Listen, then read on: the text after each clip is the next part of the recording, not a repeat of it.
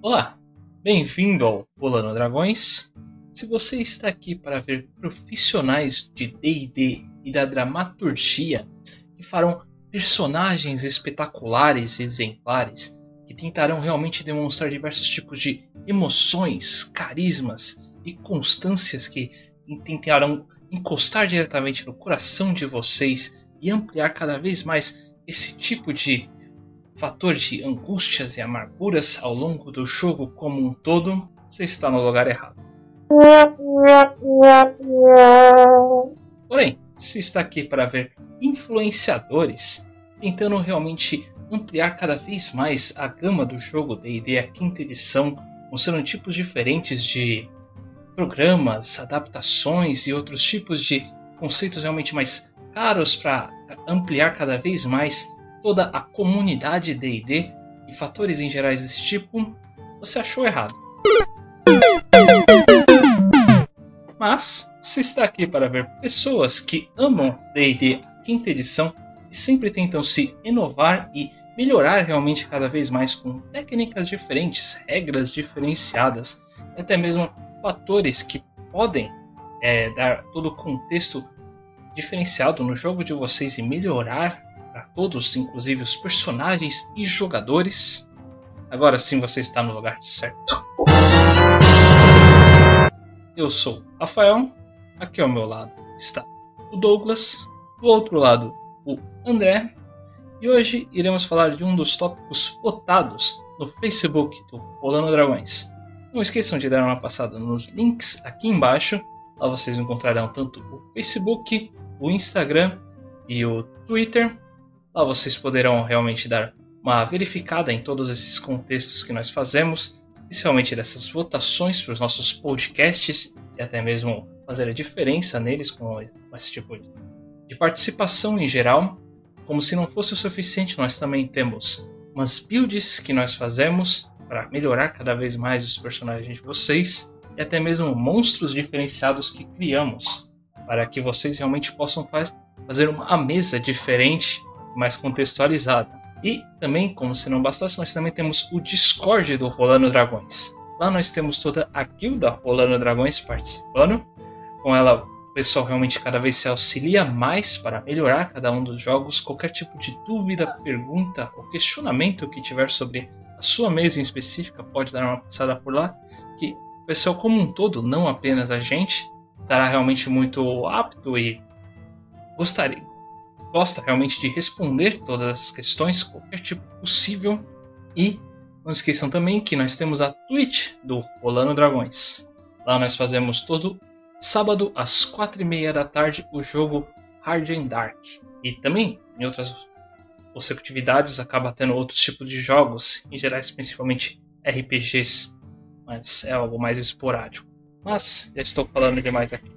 Vamos para o tema em questão de hoje, que seria o problema com dinheiro em D&D. E o maior problema disso é que falta na minha carteira.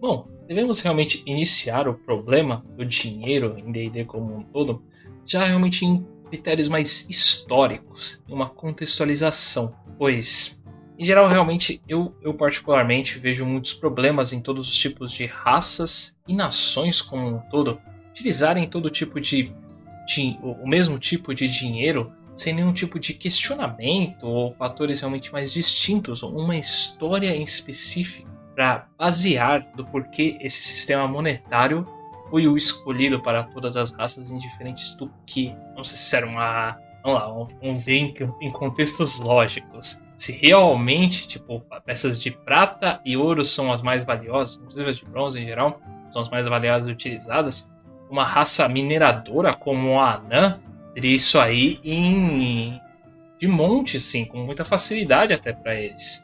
E raças realmente como os elfos, que vivem em florestas mais isoladas, teriam extrema dificuldade para conseguir esse tipo de coisa, principalmente porque eles têm os próprios problemas com os anões. Então, só aí, para mim, já tem contextos históricos que dificultariam muito a aceitação deles para esse sistema monetário em específico, pois eles já começariam realmente na tremenda desvantagem. É, um fator acima, em cima desse, né? Não acima, mas em cima desse, é como é que, como é que não tem nenhum tipo de inflação? Como é que não tem nenhum tipo de problema, né? Problema com é, falta de dinheiro em algum lugar, né? Eu sei que, tipo, não pobreza, mas falta da moeda em si, às vezes, também pode ser um problema. Sabe, o que você tem aqui de, tipo, de 100 de ouro, você vai para um outro lugar, às vezes, tipo, nem sempre é a mesma coisa, tipo, você pode fazer a compra, né? Então, historicamente falando, no, no nosso mundo, né, o, o, cada país tem o seu dinheiro, né? Então tem que fazer a conversão. Não que seja necessário. Eu sei que para fazer isso é um putz de um trabalho. Né? É uma coisa assim que eu digo que é um realismo. Que a gente já falou sobre realismo né, no, em outros RPGs que em outros podcasts, nós falamos que chega um ponto que fica tipo, tá, não, hum, acabou. Não, aqui é, é uma, é uma linha que, se passar, começa a ficar extremamente complicado. Mas eu concordo. Então, chega um ponto que a gente vai precisar parar, mas tem algum tipo de diferença, sabe?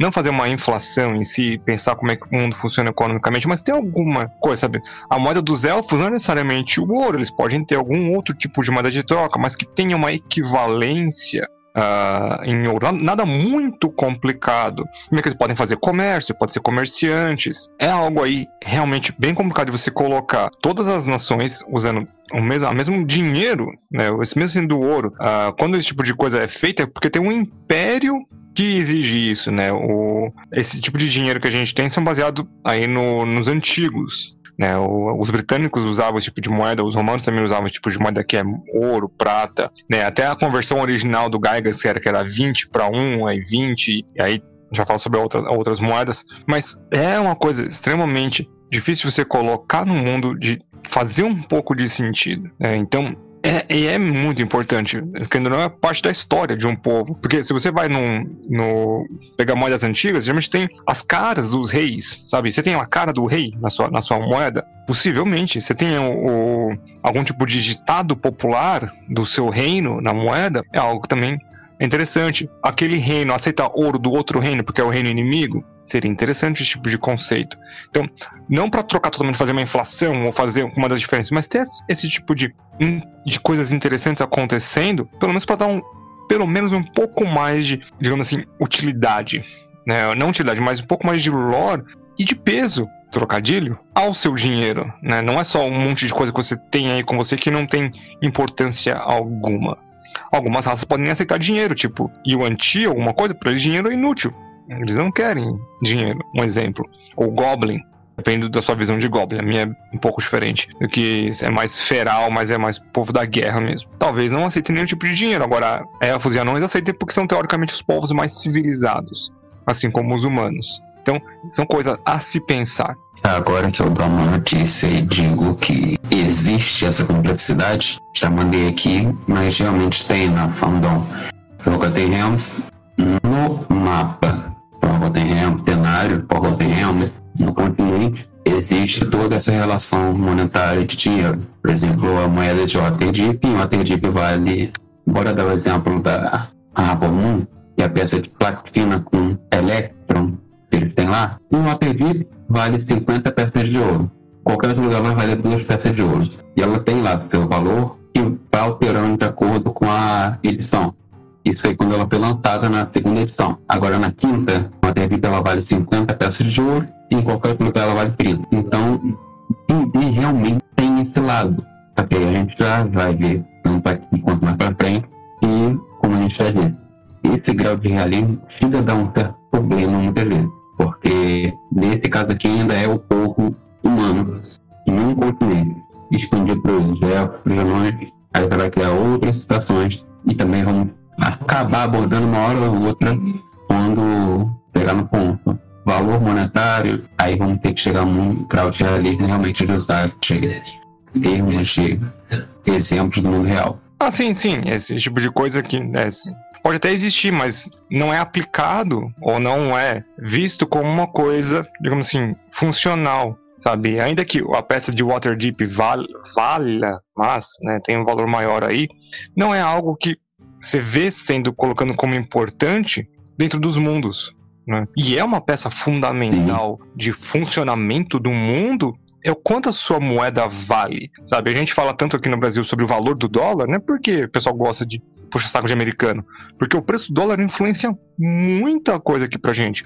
Para quem curte D&D, né, o preço do livro tá em dólar, né? A referência que a gente tem que ter é o dólar. Então, se o dólar sobe muito, o livro também sobe muito. Ainda que você compre o PDF, seja um pouco, uh, pode ser um pouco mais barato, ou assina o D&D Beyond, também é uma coisa que vai te influenciar. Então, é uma coisa aí que você vê que a gente depende por assim dizer, entre aspas, esse valor do dólar para fazer algumas compras. Então, influencia diretamente na nossa vida, mas é uma coisa que a gente não vê influenciando assim num dia a dia comum. Eu sei que é bizarro falar isso, num mundo tipo onde tem dragões, sei lá o quê, mas é uma parte interessante narrativa, é uma ferramenta narrativa pessimamente utilizada, sabe? Eu nunca vi, assim, se eu vi uma vez ou duas discussão sobre dinheiro em grupo de D&D, foi muito, sabe? Nos anos que eu tô aí acompanhando esses grupos. É raro você ver uma discussão sobre o como o dinheiro é importante ou como o dinheiro é, é aplicado no mundo. Ninguém tem esse tipo de preocupação em lore ou fora de lore. E na verdade, a maioria dessas discussões até mesmo são, são na verdade, xingamentos pelo mestre ou a pessoa que está realmente tentando fazer alguma diferença. Tipo, ah, naquela cidade isso aqui seria um pouquinho mais caro do que está especificado no livro. A galera, não, você não pode fazer isso por causa que o livro está especificado aqui que o preço tem que ser esse. Isso que acontece, já vi rolar. É por essas e outras que a gente simplesmente deu um F para tudo isso, não de reverência, mas o outro F, sabe? Para todo esse tipo de coisa monetária, a gente começou a fazer outras coisas, mas isso é lá pro final do podcast. Então, para quem sabe que esse tipo de coisa existe, começa a colocar em pauta os não o realismo, a gente já falou que realismo não é uma coisa tão interessante, mas o, o, uma história, uma história inteira, uma lore, até mesmo uma aventura que possa ocorrer devido à moeda. Falsificação de moeda é uma coisa que não é nova, sabe? Falsificar dinheiro não é, não é uma ideia nova. Agora iremos comentar realmente sobre a importância de uma moeda. Uh, como nós comentamos, realmente faz todo um conceito de histórico, realmente, cada tipo de moeda em cada país e diversos fatores que podem realmente moldar eles como todos. Então, é uma coisa muito importante para cada nação e raça. E como isso daí pode realmente influenciar todo o fator de valor né, tipo, das raças em questão. Né? Isso simplificando bastante no universo de D&D, porque não vamos levar isso para outros tipos de ideias. Vamos simplificar um pouco o processo até pra gente aqui. Mas, então, peça de ouro especificamente é uma peça estupidamente importante no universo de D&D, pois literalmente 90, eu não fiz essa porcentagem corretamente, nem dei numa analisada, mas dá para identificar que algo em torno de uns 80, 90% das coisas do jogo estão tabeladas em peças de ouro. O restante acaba ficando em peças de prata. Então dá para se dizer que essas são as peças mais importantes do jogo como um todo e basicamente as únicas que levam realmente como um, o, o jogo em si. É, isso acaba criando, né? No... Tem ali umas tabelinhas, né? Que você vê o quanto um aldeão ganha, quanto um soldado ganha, né? Ele faz, acho que é uma peça de ouro por mês. Se fizer, uh, o aldeão ganha acho que 10 peças ou 5 peças de prata por mês. Então daí você começa a ver o valor das coisas. Mas, o que importa, então dá uma, uma falsa, ou uma talvez sensação de realismo aí dentro do, dentro do universo do D&D. Mas, quando a gente começa a tratar aí dos aventureiros, né, do, do, dos personagens que nós estamos, você não vai começar a contar peças de prata, nem começar a contar peças de cobre. O importante é ouro para cima, né? Talvez, então, por isso algumas moedas ficam totalmente esquecidas, sabe? Você vai num, numa taverna, você vai pagar em cobre, sabe? Às vezes você nem tem cobre no bolso, por assim dizer. Você tem só ouro.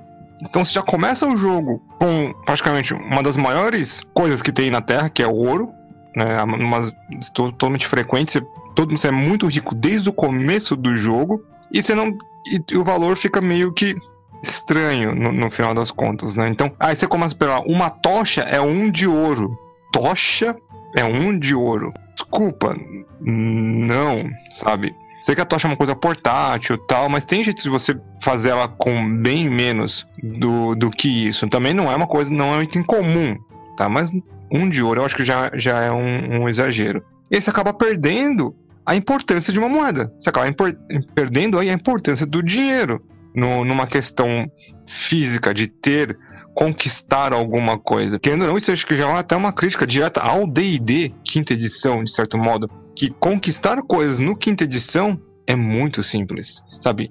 Um personagem de quinta edição, ele é muito forte a partir do nível 1, se comparado com outros personagens de outras edições e até mesmo de outros RPGs mais, eu vou dizer, sérios, tá? Tipo 3DT, 4DT, que são mais animes, vamos dizer assim, nada contra, mas tem um, um nível de poder maior, mas por uma fantasia medieval, já começa muito forte um personagem de D&D. Só o HP dele que é um pouco bambo, mas mesmo assim dá para aguentar, porque muita bicho dá D4 de dano tal. Então, é assim, é um começo muito forte de jogo. Então você acaba perdendo muita importância do dinheiro, né? E aí, e aí fica muito, muito banal. Chega uma hora. Não apenas isso, eu gostaria de colocar até mais um adendo nessa situação, que o universo realmente você vê que o pessoal do vilarejo, as pessoas comuns, acabam ganhando uma peça de ouro por mês, uh, demonstra até que tipo um aventureiro nunca vai se dar o trabalho então de fazer uma quest que, que um, um cidadão comum acaba entregando, porque o máximo que o cidadão comum vai acabar entregando para ele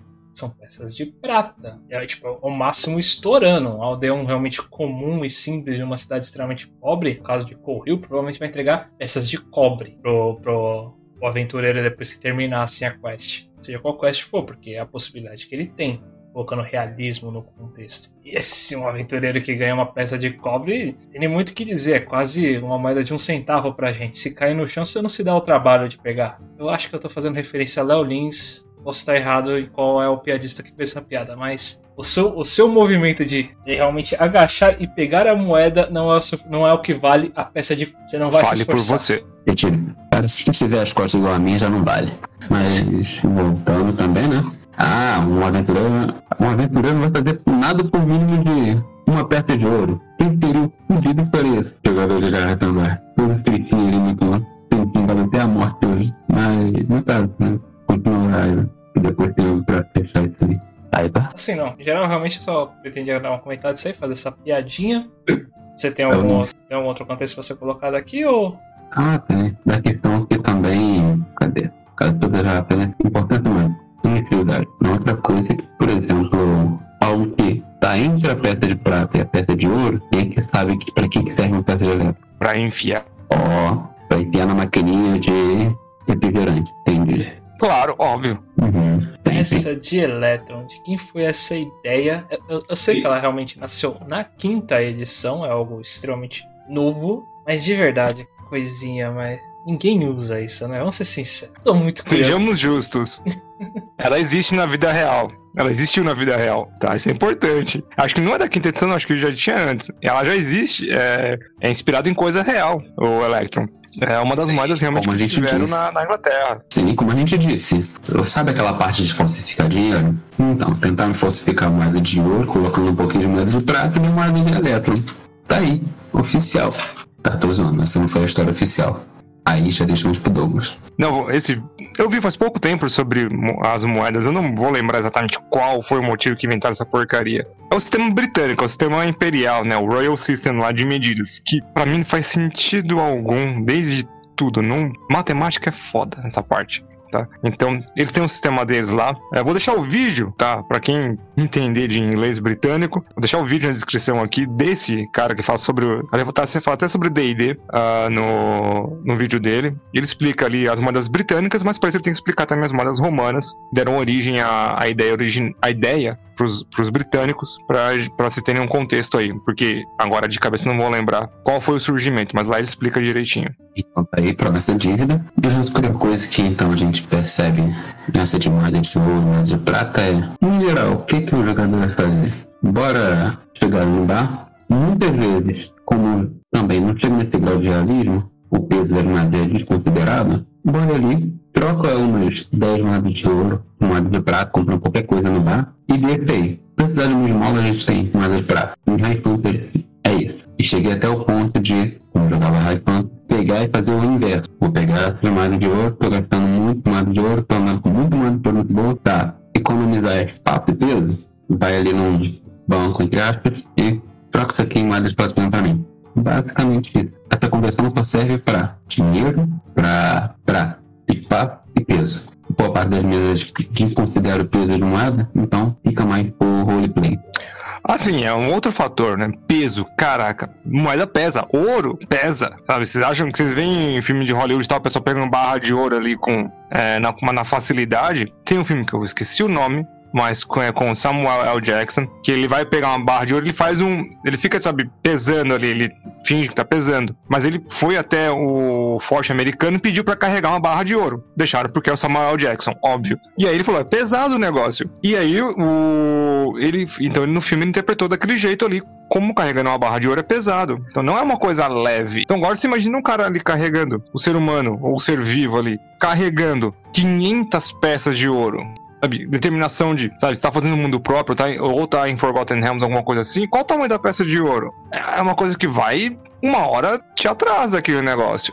Dinheiro, assim, em grandes quantidades é realmente um problema. É uma coisa que eu não toquei no Hard and Dark, porque é uma daquelas coisas que vai dar muito trabalho, mas eu já estava conversando já com o André e com o Ivar aí, já há um tempo, sobre sistema de slot, para fazer um slots, para não ter que ficar dependendo de peso, é, slot de corpo, slot de mala. Pronto, acabou, é isso. É, acho que foi a coisa que a gente chegou aí que seria mais próxima de um justiça e prático ao mesmo tempo. Mas o dinheiro também é, é, é pesa, então é um outro fator aí que ninguém liga. Você vai nadar com 500 peças de prata, de peças de ouro pra você ver o que acontece. Você não sai de full plate ainda mais, né? Subir, subir a montanha. Plate já seria com certeza. Não, só as peças de ouro já seria suficiente para você literalmente ficar lá no fundo. Ou então sua calça ficar no fundo. É o mais comum. E também entra então a segunda coisa, né? Que acontece com muito aventureiro. O cara carrega toda a peça de ouro com ele. É como se estivesse no bolso. Aquela algibeira que você ganha nível 1 por causa do background tá lá, com 10 pecinhas de ouro, que é um mínimo, acho, mais ou menos. Ou Hermit, Ermitão, ele chega com 5. O eremita tá vivendo de barro e água, já tem 5 peças de ouro. Já pega isso aí que dou para o início. Agora, aquele saquinho cabia 10, 15 peças de ouro, é o mesmo que você tá a viagem inteira você conseguiu 5 mil. Mas não tem lógica, segundo, fica um negócio zoado que se você fosse ver seu personagem terceira pessoa, tiver aquele cara com um monte de tralha andando por aí coberto até a cabeça com o mundo. Falo isso porque eu mesmo já acabo pensando no meu desse jeito. Com Douglas mais uma vez. E, cara, o Pick Hard não vai ter tanto problema de peso, mas vou eu entendo o limite do ridículo, não vou ficar carregando esse monte de coisa aqui, tudo andando ainda por cima, em ritmo normal. É, não, o Saltair, ele tá. O Saltair e o Leaf, eles carregam bastante coisa com eles. O Leaf nem tanto depois de um tempo. Ele tá. começou a Agora ele tem armas. mais de 50 pessoas pra carregar as coisas dele, no mínimo. É o normal dele. Coisas Mas. né? Ah, você vai ser quem vai carregar a armadura. Você vai ter quem vai carregar nos ferramentas e ladinho. Você vai carregar esse cara que tá carregando o ladinho porque ele tá muito leve. E você carrega um lápis. Que eu tô com um lápis aqui na mão, não pode. Porque eu conheci de um que não quero ir tão lá perto desse cara. Então, tem esses problemas aí de, de, de ter aí essa, essa quantidade absurda, não, não faz tanto sentido é, dentro de você carregar tanto. E uh, o nosso próximo tópico ainda vai ter ainda mais problema aí. Mas, então, o peso é interessante.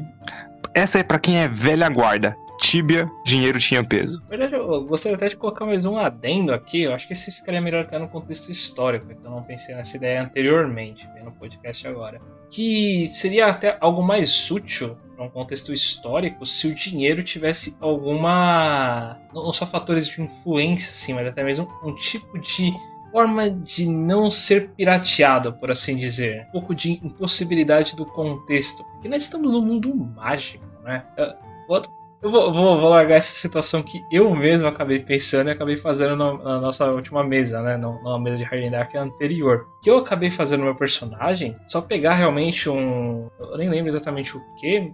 Umas, umas peças de cobre mesmo, algo pequeno assim. Ah, peça de cobre. Peça de cobre mesmo, né? Pra ficar aparecendo no formato eu fiz a ilusão o personagem achar que fosse uma peça de ouro. Simples e puramente assim. Então, eu literalmente, sabe, é, e é um Tiflin, a ilusão já é parte do, repertório dele básico. É uma magia que eu não tive que fazer nenhum contato, nem falar. Racial. É uma, é uma racial, é, exatamente. o Tiflin Glaza, né? Gliaza, né? Esqueci o nome agora. Glaza. Glaza. Base, exatamente.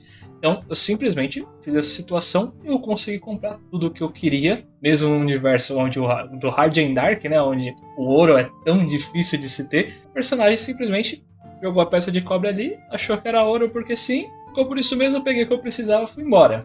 Tive os repertórios depois, tive os repertórios depois. Quando você é o Douglas é um pouco mais complicado as coisas. Mas em uma mesa comum, o personagem estaria super mega no lucro. Só porque sim. Então, sabe. Você é tem uma noção? Você driblou o uso de literalmente uma magia específica para isso. E agora existe a magia para isso. Lembro que até daquele troll de. Mas que ele faz a objeto valer mais. Ah, lembro de ter lido um negócio desse. Aí, ó. Driblei. Olha que coisa. Que valeria mais um pouco. Mas se fez uma moeda de prata, valia uma de ouro. Então você deu um puta drible aí. Umas peças de cobre por tempo ainda. Por um tempo muito É que na específico. hora que ele usou, eu achei que foi um uso criativo da magia dele, né? Então, é, é, mas o caso aqui que eu tô tentando focar é exatamente por não ter nenhum desse tipo de poder assim de impossibilitar esse tipo de situação pelas moedas. É o que eu acho tão estranho no contexto histórico delas, sabe? Do porquê elas acabaram sendo aceitas se não tem nada desse tipo. Estamos num universo mágico. Não é só o Satsujin Rogue que ia pensar uma coisa dessa. Poderiam fazer esse tipo de coisa, ter essa. Verificou essa o dinheiro. Muita gente fala, ah, vai verificar o dinheiro, sei lá o que. Ela não verificou o dinheiro, porque ela tem essa confiança nos. Sabe, você tá num lugar nobre, se, você, se o cara for verificar o seu dinheiro, falta de respeito com você. Você tira um- uma Platinum do bolso, você não vai ficar vendo se o Platinum do cara é de verdade. Você vai falar, sim senhor, dá aqui, dá aqui essa grana. Ah, depois a gente Beleza. resolve se for falso. Exato. Na hora que a ilusão acabou, ela nem foi atrás do, do personagem do, do Ivar. Ela foi ali no, no Ganwil, que é quem protege ela. Aí o Ganwil caiu em cima do, do personagem do Ivar, do Satsujin. Mas foi feio. Falou assim: a próxima vez que você faz, você morre. Agora é que eu tô pensando, velho. Não, primeiro, como é que você fez isso? Ah, sim, sim, sim. É tema só. E foi assim que aconteceu pra próxima edição de Arrendar. Não, tipo assim, chegou um Tiflin. Que era, que era um Tiflin, na minha loja e fez isso. Cara, tem dois Tiflins nessa cidade. Tem, desculpa, tem um Tiflin nessa cidade. Ele chegou faz dois dias. Então, né? Não foi muito difícil. Não foi muito difícil. E era o contrato. que você do- fez um Tiffen, não um Changeling. Aí se deu o golpe perfeito. Não seria porque a magia é racial. Aí quebrou os argumentos. Fazer o quê, né? Quebrei o- a raça favorita também. Era só Mas não voltar. outra- Era só não voltar na cidade, gente. não dá. Primeira, comercial, mercenário. Mercenário chegou um ponto importante, velho. Arma é legal, arma é legal. Mas chegou um ponto que você não pode carregar tanta arma e precisa de alguém pra carregar elas. Mas aí, então a gente chega também. Se a gente teve a peça mais desvalorizada do mundo, que não é nem o cobre, é o elétron, acho que tem também o outro lado que seria a platina. Alguém aí já viu outra peça de platina? Então, eu já disse então não conta. Pouquíssimo provável. E realmente a, a peça de platina, isso acaba ficando realmente no contexto que a gente tinha comentado anteriormente, né? Tantas coisas estarem colocadas no ouro, principalmente se os mestres, assim, em questão, se eu fosse mestre mesmo, eu acabaria realmente entregando em peças de ouro tudo para facilitar realmente a, a divisão do pessoal, né? Ah, tem tantas peças de ouro, beleza. Tanto para tanto, tanto para esse aqui, tanto para esse aqui. Fica por isso mesmo, tá beleza. Então, se você colocar peças de platina em cima, realmente só teria que aumentar muito o valor, dificultaria a situação. É, é algo bem raro e pouco usado, quase indiferente, pelo menos na minha concepção, até onde eu joguei. até onde eu joguei, minha experiência com moeda de platina. Foram muitas quando você sobe de sociedade. Você tá como um aventureiro com povão, beleza. Só vai usar peça de ouro, vai usar muita peça de prata, pra também não estar desperdiçando assim à toa. Mas chegando um pouco mais na alta sociedade, economiza muito trabalho você ter que ficar peça de ouro uma por uma, velho. 10 peças de ouro, uma pra cima. Pronto. Não tem pressa, pesa menos, não fica tão volumoso como você tem muito dinheiro. E até essa sacada da nota de 200, tem menos, tem menos dinheiro fazendo o volume pra poder esconder. É, o, o, o agregante pior aí, eu acho que os temas bancários estão aí pra isso, né? Pra que ninguém, as pessoas não fiquem carregando o dinheiro de um lado pro outro. Aí, notas promissórias eram feitas, você passava nota, era tipo, é um cheque antigo. Sei que parece bizarro, você falar, pô, é um mundo medieval. E a gente entra no ponto que era um, é um mundo medieval com coisas fantásticas, sabe? O mundo medieval não tinha isso porque não dá pra você é, chegar de um lado pro outro do reino em menos de meses. Agora, se você tem ali é, arcanos com você, magiazinha nível terceiro nível, sending ou ter ou ter acesso a a pedra de comunicação, esqueci o nome agora, mas você sabe o que eu tô falando, já resolve esse problema. Pedra de comunicação. Sending Stones. Sending Stones, nome mega original. Ah, é uma pedra. Ainda mais depende. Comunicação, é Palantir. Dá uma de token, dá um nome específico pro treco. Acho que Uhum. uhum. mais de vez em quando. É sim. Mas, É assim porque é um telefone fixo que eu só usei uma vez. mesmo assim. Então, só que com esse tipo de coisa no mundo de D&D, que são coisas que uns magos comprariam, porque magos são geralmente alta classe, por que não os magos contra controlariam os bancos? Se é algo mega interessante. A magnocracia controla os bancos porque eles são os únicos que conseguem se comunicar a longas distâncias. Então eles podem fazer todo esse dinheiro, eles podem teletransportar o dinheiro da pessoa de um lado para o outro, guardar o dinheiro em, em lugares seguros, né, que ninguém vai passar Inteligência pra contar. tem inteligência pra contar, tem inteligência pra pra desviar, pra Juros. corromper. Ah, Juros. juros complexos. Exato. Então tem vários Boa. fatores aí que os magos, eles, eles são mais do que capazes no mundo de D&D de fazer um sistema de bancos. Por que não, por que não, não colocar isso em, em jogo e começar a, a desenvolver? De novo, a gente tá falando isso porque, querendo ou não, esse tipo de coisa cria uma trama legal. Você cria aí um grupo poderoso que literalmente controla o dinheiro de todo mundo. Talvez de um, de um reino inteiro, talvez de um império, talvez de vários impérios. É uma coisa interessante, mas eles controlam porque eles são o, o, o banco. Então, tem coisas aí que a gente tem que começar a pensar de que dinheiro no, no mundo é muito mais que só para você gastar. Dinheiro é poder de várias formas, né? Se você quer contratar um aventureiro, é, um outro aventureiro, vai te custar grana. Então, tem que pensar aí de como a- começar a aplicar e fazer esse dinheiro ser mais do que apenas uma coisa que você carrega e carrega muito por aí sem fazer nada. Vou deixar aqui menção honrosa, aqui, deixar aqui então a menção honrosa da campanha que o próprio Edilson Barreirif já fez enquanto era jogador dele. E, por exemplo, um personagem tinha um antecedente de artesão de Nilva e joalheiro. Foi para uma mina de Mi- foi para uma cidade mineira, era praticamente escravo de uma outra cidade maior. O trabalho lá era muito mal pago, só que tinha pessoal que comprava preço baixíssimo e depois vendia ao rolê. Meu personagem já tinha uma influência anterior de outra cidade que tinha feito uma trama, uma trama política de trocar o governante. Então, tá, dirigi na cidade. Quem conheceu o suficiente para pelo menos ouvir o que eu tenho a dizer na outra cidade. Sim, era Barros também. O que que tira disso aí? O personagem que vinha de um personagem de outra pessoa que vinha de um antecedente mais de escravidão e que trabalhava em mina também, quis libertar esses caras, porque acarretou em problemas políticos na cidade que controlava isso. E uma oferta de negócios nessa outra cidade onde tudo estava mais caro, porque o jogador quis libertar o pessoal da mina e o pessoal da mina se recusava a fazer agora serviços contra a cidade escravagista. Então foi uma implementação de tudo isso que a gente falou. Uma ação do jogador durante um tempo fora de combate acarretou que na outra cidade estava ocorrendo uma inflação onde tudo era mais caro. Então, o dinheiro que a gente tinha ganho na primeira cidade foi quase todo perdido na segunda. Essa pra mim realmente foi uma ótima demonstração de como o dinheiro pode realmente influenciar todo um contexto. Na verdade, pode até mesmo contar uma história como um todo. Deveria ser mais utilizado, mas comentamos, quando você faz esse tipo de coisa parece até que ser criticado. Cara, dinheiro é mais que poder.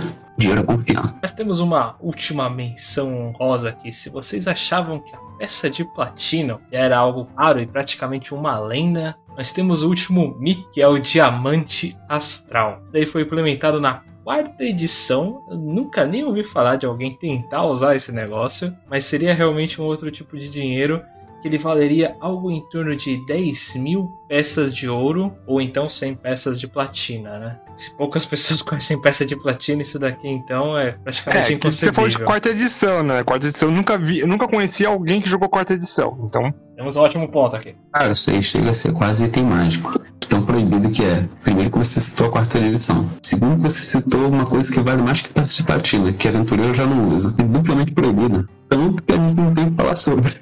Bom, e um outro problema que realmente pode ser recorrente em mesas como um todo é que esse fator realmente do dinheiro dificulta bastante o um certo fator de quantidade. Exatamente quanto é muito, quanto seria exatamente pouco. Porque, lá, se você realmente recebe praticamente tudo em moedas de ouro e tudo mais, o mestre acaba ficando realmente bem certas dificuldades em geral para quantificar o contexto de o quanto uma aventura acaba valendo e o quanto ele deveria entregar ao final de cada aventura. E se ele entrega vai 100 peças de ouro para uma aventura que demorou 3, 4 sessões, isso aí seria mais ou menos quanto assim? Tipo, esse valor realmente seria algo muito grande para a história como um todo, os personagens específicos? Pela lógica, para qualquer tipo de fazendeiro ou algo assim seria um valor, um valor exorbitante, mas para aventureiros como um todo pode não parecer algo muito. Mesmo se os aventureiros acabem recebendo isso e achando que é pouco ou é muito, exatamente com o que eles acabam gastando esse tipo? Vão guardar o suficiente para quando todos eles puderem ter uma full plate, aí compram uma full plate como um todo, e depois? Onde vocês vão tentar utilizar esse tipo de coisa? Não tem muito dessas recorrências, assim, pelo menos na tabela de livro geral do mestre ali como um todo, aonde eles podem, você poderia gastar a sua peça específica de diamante astral que você tem aí, ou os prováveis quatro diamantes astrais que alguns jogadores podem ter em tiers mais altos. A partir daí já é vai muito da criatividade do jogador e do planejamento dele, porque como se diz, para o fazendeiro pode ter muita coisa, para o jogador não. Então chega ao ponto que você pode comprar muito baú, comprar muito aliado com esse dinheiro que você tem sobrando. Ou comprar literalmente um espaço para você fazer outra coisa.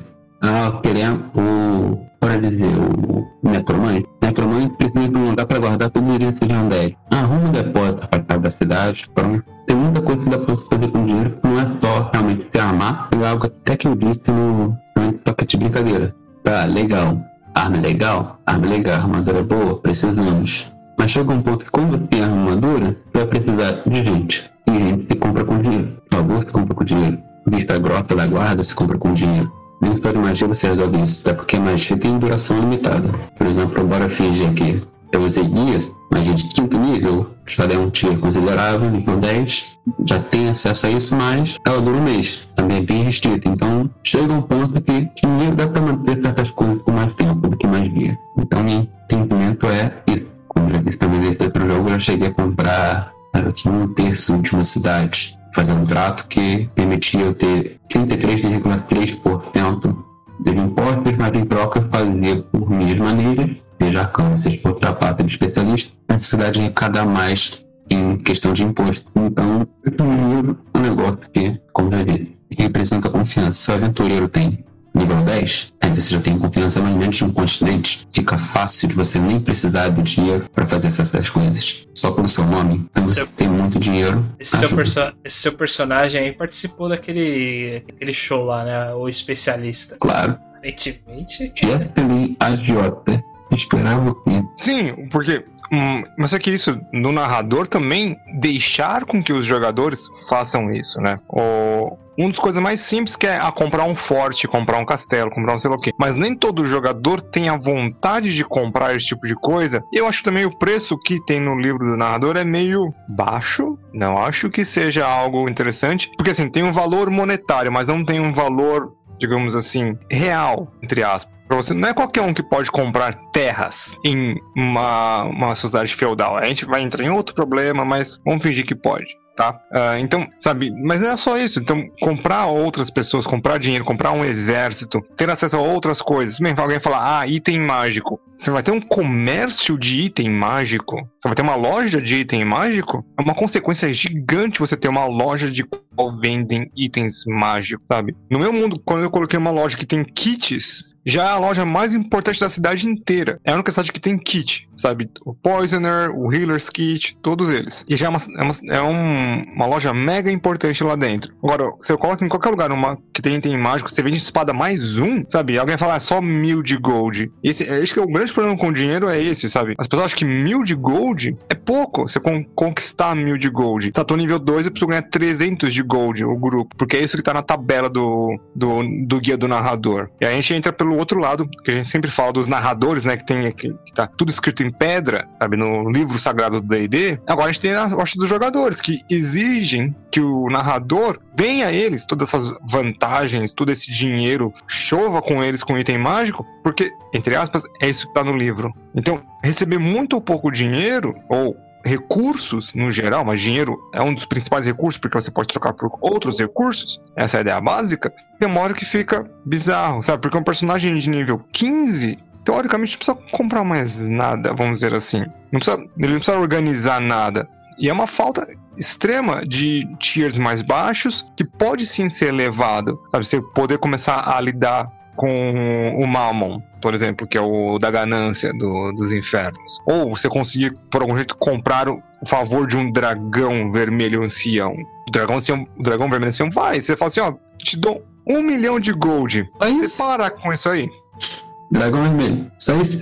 Por que, que eu não deveria tomar de você? Não sei. Só te Ah. não, mas é um modo de, sabe, tem um outro jeito de você usar essa grana. Então, eu acho muito tenso ah, ter essa, essa exigência pra cima do narrador. E o narrador ficar jogando dinheiro pra cima dos jogadores sem que eles não façam nada com o dinheiro, sabe? Ah, porque já estão tão acostumados a receber dinheiro que pra eles é tipo só coisa inútil. Então, tem um. Acho que tem um, algum. Eu acho não, tenho certeza, tem um ponto de balanço nisso tudo aí, que é o nosso próximo tópico, então não vou começar a falar agora. Você, coisa que eu faria pra gastar dinheiro, escoar dinheiro nível 15. Preparação. Tu tá indo pra. Como já disse, pastor, vai traduzir pra DD, então. Mamão, Levi, não de Sparker. Segunda camada do inferno. Mas você tá se preparando para uma incursão, para alguma definições as planares, bora dizer assim, nível 15 já é quase rotina você ir para plano, então você vai precisar gastar uma grana com preparação para coisas que vão atrás, vão poder acontecer. Por exemplo, o próprio Draconomicon, como tá com o dragão, dragão aqui, já tem lá. Um homem pra vida vale por dois. Vou enfrentar um dragão por Tá, existe poção de ao fogo? Existe. Cadê? Vamos precisar. A mim. Ok. E se sobrevivesse naquele lugar? Ok. Tem alguém que ficou pintando? Tem. Como é que é lá? Ah, tem as máquinas infernais que andam por Avernus, que é um terreno acidentado. Qual moedas lá? Moeda de alma. Não é nem mais de ouro, platina, essas coisas. Então você ter essa precaução alivia muito na aventura. Sim, concordo. Não, é algo fantástico a fazer. Mas é uma coisa, de novo, que eu raramente vejo as pessoas pensando. Esse tipo de preparo, de vamos preparar, dar uma de Batman, pra entrar no em algum reino, pra entrar numa outra dimensão, num outro plano, pra conseguir ter, ou até mesmo enfrentar algum boss, alguma coisa assim, que sabe que vão enfrentar. Tem, gente- tem gente que fala que é metagame, mas se for in-game, conseguiu a informação in-game, a partir daí fala assim, a gente precisa subir lá e matar o dragão vermelho. Vamos comprar proteção a fogo. Vamos fazer alguma coisa contra fogo. Aí vai caber ao narrador, vai caber aos jogadores. Chegaram nesse consenso. E também acho que vai caber ao mestre falar: pô, vocês tinham todas essas oportunidades. Sacanagem, não fizeram nenhuma delas. TPK, sabe? O TPK pode esperar. Então, e aí fica chato pros jogadores? Porque, ah, mas a gente não sabia que podia fazer isso. Então, acho que falta um, um- um- um- uma síndrome aí do D&D que era muito importante porque a gente falou até agora de dinheiro, mas uma coisa que eu esqueci completamente de falar é que nas versões original de D&D, XP era igual a Gold. O tanto de Gold que você tirava da dungeon era o quanto você ganhava de XP. E você não podia carregar, tinha peso. Você tinha que contratar gente pra você conseguir é, pegar carroças e levar o dinheiro pra fora. Isso era D&D Dungeon Crawl mais básico. Quanto você tira de gold é o quanto você ganha de XP. E então tinha todo um sistema. O jogador tinha que pensar toda uma sistemática por detrás. Sabe? A gente vai entrar na dungeon, vamos derrotar os bichos tal. Vocês ficam aqui, estão pagando o pessoal, estão gerando trabalhos locais, vamos dizer assim, para esse pessoal. Vamos esperar. Vocês vão esperar quantos dias? Ah, no máximo 10 dias. Em 10 dias a gente não der notícia, vocês estão dispensados. O pagamento de vocês é feito por, pela pessoa tal na cidade que já é nosso aliado. Então os jogadores tinham que criar toda essa sistemática, entre aspas, realista, interessante, para fazer uma dungeon. Porque se eles vão lá, matam o bicho e não tem como tirar o dinheiro, alguém vai entrar no dungeon, vai pegar a grana deles, eles vão ganhar XP zero. É uma visão extremista? É, eu concordo? Não. Mas mostra o como esse jogo começou e qual era o tipo de pensamento engajativo que a gente precisava ter para com o mundo. E o, e que o narrador também precisava preparar esse tipo de coisa interessante para dar esse suporte aos, aos jogadores. Quanto custa um carregador de ouro aqui? Quanto custa um mercenário? Quanto custa um olheiro? Quanto custa um carregador de tocha nessa cidade? Eram coisas, eram profissões naquele mundo antigo de D&D que hoje se perderam. De novo, não quero que isso volte, mas quero que isso tenha uma cara nova. Ah, tem um alquimista muito famoso que ele faz as melhores poções. As poções dele são certeza de funcionar. Então, onde é que ele tá? Ele tá em tal lugar. Então, quanto custa a poção dele? É certeza que é muito boa ah, é um pouco mais cara. Então, falta até essa vivacidade, essa ideia desse mundo high fantasy, que é o D&D, é, base, para você conseguir colocar um sistema interessante para você ter o porquê gastar dinheiro, como conseguir dinheiro e por que gastar de forma interessante. Isso aí cai por terra, sabe? Literalmente cai por terra essa dinâmica, né? O, o diferente que o, que o seu narrador fez, o, o Edilson, né? O, seu narrador, o Edilson ele Lee fez, que é mega interessante. Você fazer essa vivacidade dentro do mundo. É todo um sema. Se você. Uh, spoiler pra Rick Morty, tá? Que se você não viu, acho que no final da terceira ah, tá. temporada do não, Rick, Rick Morty. Não, eu ia é. parar se fosse já andar. Não, não, spoiler pro Rick Morty. Hum, tá não, não, spoiler pro Rick Morty. Já no final da terceira temporada tá do Rick Morty, ele transforma a moeda galáctica de 1 para 0. E o Império Galáctico inteiro acaba porque ele transformou a moeda de 1 para zero. Uma jogada genial dos criadores e de uma verdade que acontece. Se todo o dinheiro que você tem agora no banco vira zero, a sua vida acaba num Brasil que é um país capitalista. Pois então, que com que eles começam do dragão, meta do alquimista, que não conta informação. É algo super importante não ver. Bom, estamos aqui realmente finalizando o contexto geral do nosso podcast. Então, nada melhor realmente para terminar aqui e falar realmente nossa opinião em si. O que usamos e o porquê utilizamos claramente. Ah, em geral, se vocês prestarem atenção realmente no podcast como um todo, dá para conseguiram realmente pegar alguns contextos de que nós não utilizamos exatamente a tabela como um todo do D&D quinta edição. Realmente fizemos nossas próprias alterações no universo de Hard and Dark. Tenha algumas coisas diferentes PO ainda é a moeda específica, as coisas ainda estão bem tabeladas no PO, mas ele é muito mais complicado de se encontrar. Uh, em geral, nós fizemos isso porque, de certa forma, realmente o sistema todo está colocado, tabelado todo em PO, aquele negócio que a gente conversou. Acaba realmente dizimando um pouquinho a chamaria, né? Do realismo em si. Porque se a maioria das pessoas recebem no máximo um PO por mês, você ter toda a tabela de valores em gerais de uma vila toda em PO, a pessoa literalmente não vive. Então nós tivemos essas pequenas mudanças e alterações que apesar do dinheiro ainda ser algo muito vívido e conceitual no universo como um todo, ele não é o único sistema monetário que existe, é muito importante que nós anexamos universo, pelo plano do Douglas, na verdade, e realmente demos uma pequena mudada na importância do PO como um todo. É, o dinheiro em si, ele serve para você comprar suprimentos do dia a dia, comida, tocha. Talvez você consiga comprar uma arma uh, mais barata. Ou a flecha, diminuir o preço da flecha de um PO para um silver, né? Um de prata. Assim como tocha. Uh, na verdade, a tocha não era um, acho que era cinco uh, de prata. E por assim vai. Ou um de prata, coisa assim. Então eu multipliquei vários desses preços aí para ficarem mais adequados para que eles possam comprar as coisas, mas a moeda de troca no dia a dia é prata. E prata serve para comprar coisas simples e básicas. Quando a gente começa a tratar de coisa grande, uh, armaduras, tipo full plate, sabe? Você vai economizar a vida inteira, você não vai comprar uma full plate. Não importa o que você faça, mesmo sendo aventureiro, mas tem um sistema de prestígio. Prestígio é como se você faz um favor por um, por um grupo. Peraí, deixa eu primeiro especificar pra galera. O que ele quis dizer é que realmente não interessa o quanto vocês tentem juntar dinheiro para conseguir comprar uma full plate, porque no sistema monetário que ele fez, um PO se equivale a 100 moedas de prata. Não é o típico 10 que tem realmente na tabela padrão. Então essa diferenciada por si só já é uma dizimada legal nas suas possibilidades. Sim, é sempre assim. É 100 cobre, um prata, 100 prata, um co... 100 prata, um ouro, e platinum é tipo, que que é isso? Diamante astral. Nossa, Nossa. é de comer. Né, de comer, né? Uh, então, e aí o prestígio você trabalha para um grupo, você faz uma missão para um grupo, uma missão pode ser várias coisas, desde espionagem, derrotar um monstro, conseguir algum favor, conseguir algum ingrediente, por assim vai. E esse prestígio você pode trocar por favores. Cada instituição te dá coisas diferentes. Trabalha para a dos ladinos, você pode receber uns kits de ladino, você pode receber talvez alguns materiais legais, um, um pouco de grana, por que não? Você trabalha para ca uma, alguma casa nobre, informação, com certeza. Você trabalha numa casa nobre que é militar, você vai ganhar mercenários. Uma casa nobre que é mineradora, você pode ganhar é, equipamento de primeira linha. Você trabalha para o mago da corte, você vai receber ingredientes mágicos.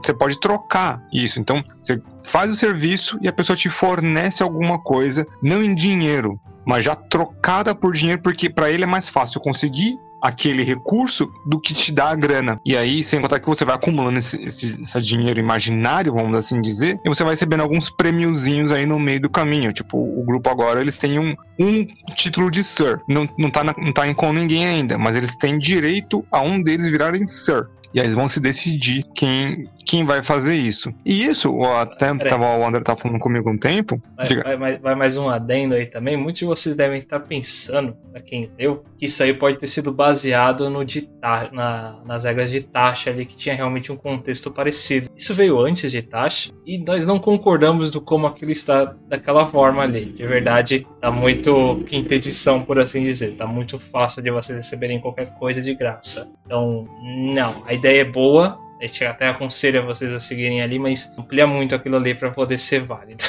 Ah, não, joga para baixo, sabe? Ah, você trabalha pros magos, você recebe 50 de ouro e, pergaminhos mágicos. Não, trabalha pro mago. O que você faz? Você vai lá, trabalha pro mago, esse, o que você quer em troca? Ah, eu queria um amuleto mágico. Com um serviço?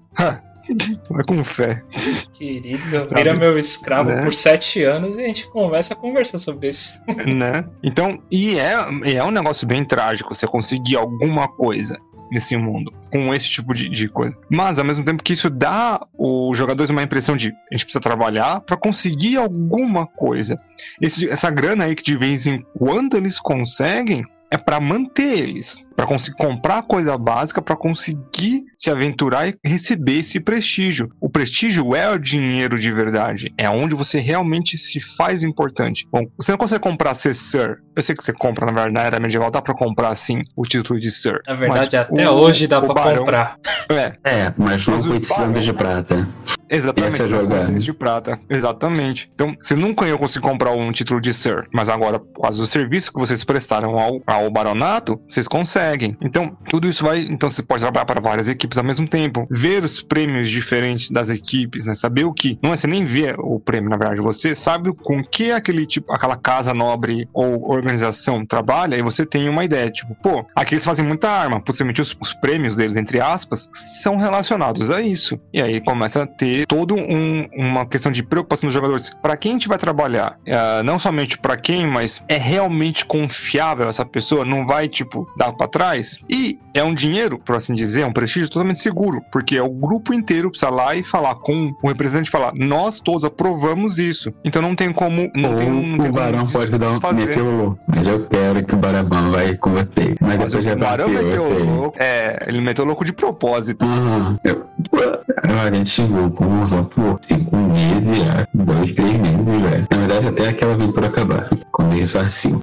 Mas do ponto de vista jogador, isso é nem tanto para quem trabalhar, e com aliar. Se você só estar como aliado, por si só já tem uma vantagem de uma troca de ideias. Por exemplo, o Mestre não tem concretizado o trabalho no interior superior Se essa troca de ideia por considerar aliado, já conseguiu muita coisa. Sem contar do Bruno, falando só essa oportunidade de trocar ideia. Se muito, por exemplo, ficar coletando com o Crow, já deve conseguir, no mínimo, uma boa ideia das coisas como funcionam por dentro e do ponto de vista do mundo. Ok. Então tá aí, já deve saber como é que funciona a questão um traficante de armas ou de um vendedor de armas se está conversando muito com o Brasil. E assim vai. E também, ah, trabalhar com guildas ladinhos. Aí vocês conseguem, como prêmio, um item que foi roubado do elite. Pronto, melhor recompensa não existe. Sim, tem vários jeitos de conseguir é, fazer esse, esse, sistema ser interessante, ser bem é, integrado ao mundo. Eu sei que foge completamente do que seria o realismo, porque é dinheiro, mas quer dizer, uma palavra, a honra, né, por assim dizer, também valia algum alguma coisa. Então, já que é um mundo de fantasia, vamos chutar o pau da barraca, sabe? Vamos fazer algo, algo diferente para que esse valor monetário saia, mas ao mesmo tempo tenha uma recompensa, que não necessariamente um, um level up ou um item mágico, mágico, vocês consigam. Então eles conseguiram até mesmo informação sobre item mágico. Eles não conseguiram o item mágico. Agora eles sabem onde tem um item mágico. Na verdade, eles sabem agora se tem dois itens mágicos. Eles sabem onde tá uma espada mais um e talvez a Dragon Slayer. Eu digo talvez. A Dragon Slayer. Na verdade, três. É uma lenda. Não, na verdade, três. O outro tá na minha mochila. Mas, ah, no é. caso. Mas, no caso. Já acrescentar aqui então um comentário. Essa coisa de economia mais para baixo, mas ainda significada, agora já colocar aqui as coisas no trilho. Conseguiu fazer porque era um continente isolado, onde era um reino só. Por exemplo, Correio e Fé fossem países, aí sim já recomendaria ter que ver essa questão econômica de vírus de Fé vale mais do que Correio. Por quê? Eles são mais pé no chão, são mais ortodoxos. Então, acaba que eles têm uma confiança maior dos outros países sobre que não vão fazer merda. Correio é mais de meter o louco na povão. Então, muito daquele tipo de líder instável que você não confia muito, quando você também é líder de um país. Então, fica essa coisa. Conseguiu ser feito por essas condições. E também porque, como o dinheiro é raro, as pessoas precisam sobreviver, então foi do padrão humano comércio por permuta. Me pareceu uma crítica social dos tempos atuais, mas vou deixar passar. É, só pra Não deixar claro. mas se serviu. né? Deixar claro que eu tirei esse- essa ideia de prestígio do Morrowind, que é o Elder Scrolls 3. É, eu sei que tem no 4 também, não, não vão me xingar, e no 5 tá de forma muito simplificada, mas no 3, você, se você trabalhar muito por uma organização, você não trabalha pra outra, você faz missões pro templo, se eu não me engano, pessoal do tribunal, que é o tribunal lá, eles não somente não trabalham com vocês, mas os guardas te atacam no meio da cidade. Nunca faça isso em nível baixo. Ah, é uma desgraça. Warframe. Warframe também tem. Tem. É que nesse Warframe eu não joguei, eu joguei Sim. muito Morrowind. E essa Então, também foi- parecia uma crítica social foda, tá? Só pra não deixar passar. O 3 foi legal, o 4 eu vou xingar, vou me xingar se eu falar que foi bom, e o 5 foi muito simplificado. É Por incrível que difícil, pareça, né? não é. Cara, é uma, é uma coincidência de uma. Vocês sabem o que eu vou falar? Sim. É sério, o, é, pior que é assim mesmo. O 3 é extremamente complexo. O 4 eu curto, o Oblivion, no tom de DD, tá? Oblivion eu curto. E o Skyrim é simplificado, mas tem muitas partes que o Skyrim teve mais dinheiro, tá? Não tem muito segredo. Mas o 3 acho que ainda é um dos meus favoritos. Então, né? opinião, acho De que- novo, acho que. É. O 5 foi Mas o. D&D, Olha, mas o D&D, novo.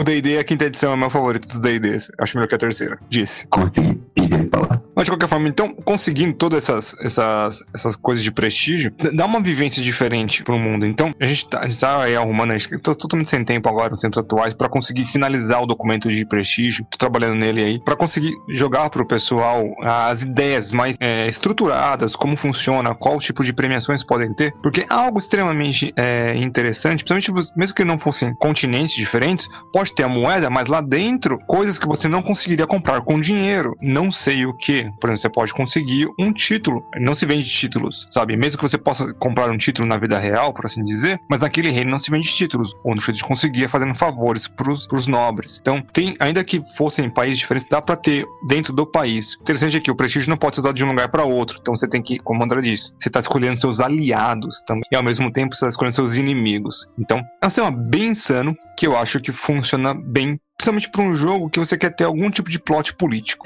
Muitíssimo obrigado então a todos vocês por terem ouvido mais um podcast aqui do Rolando Dragões.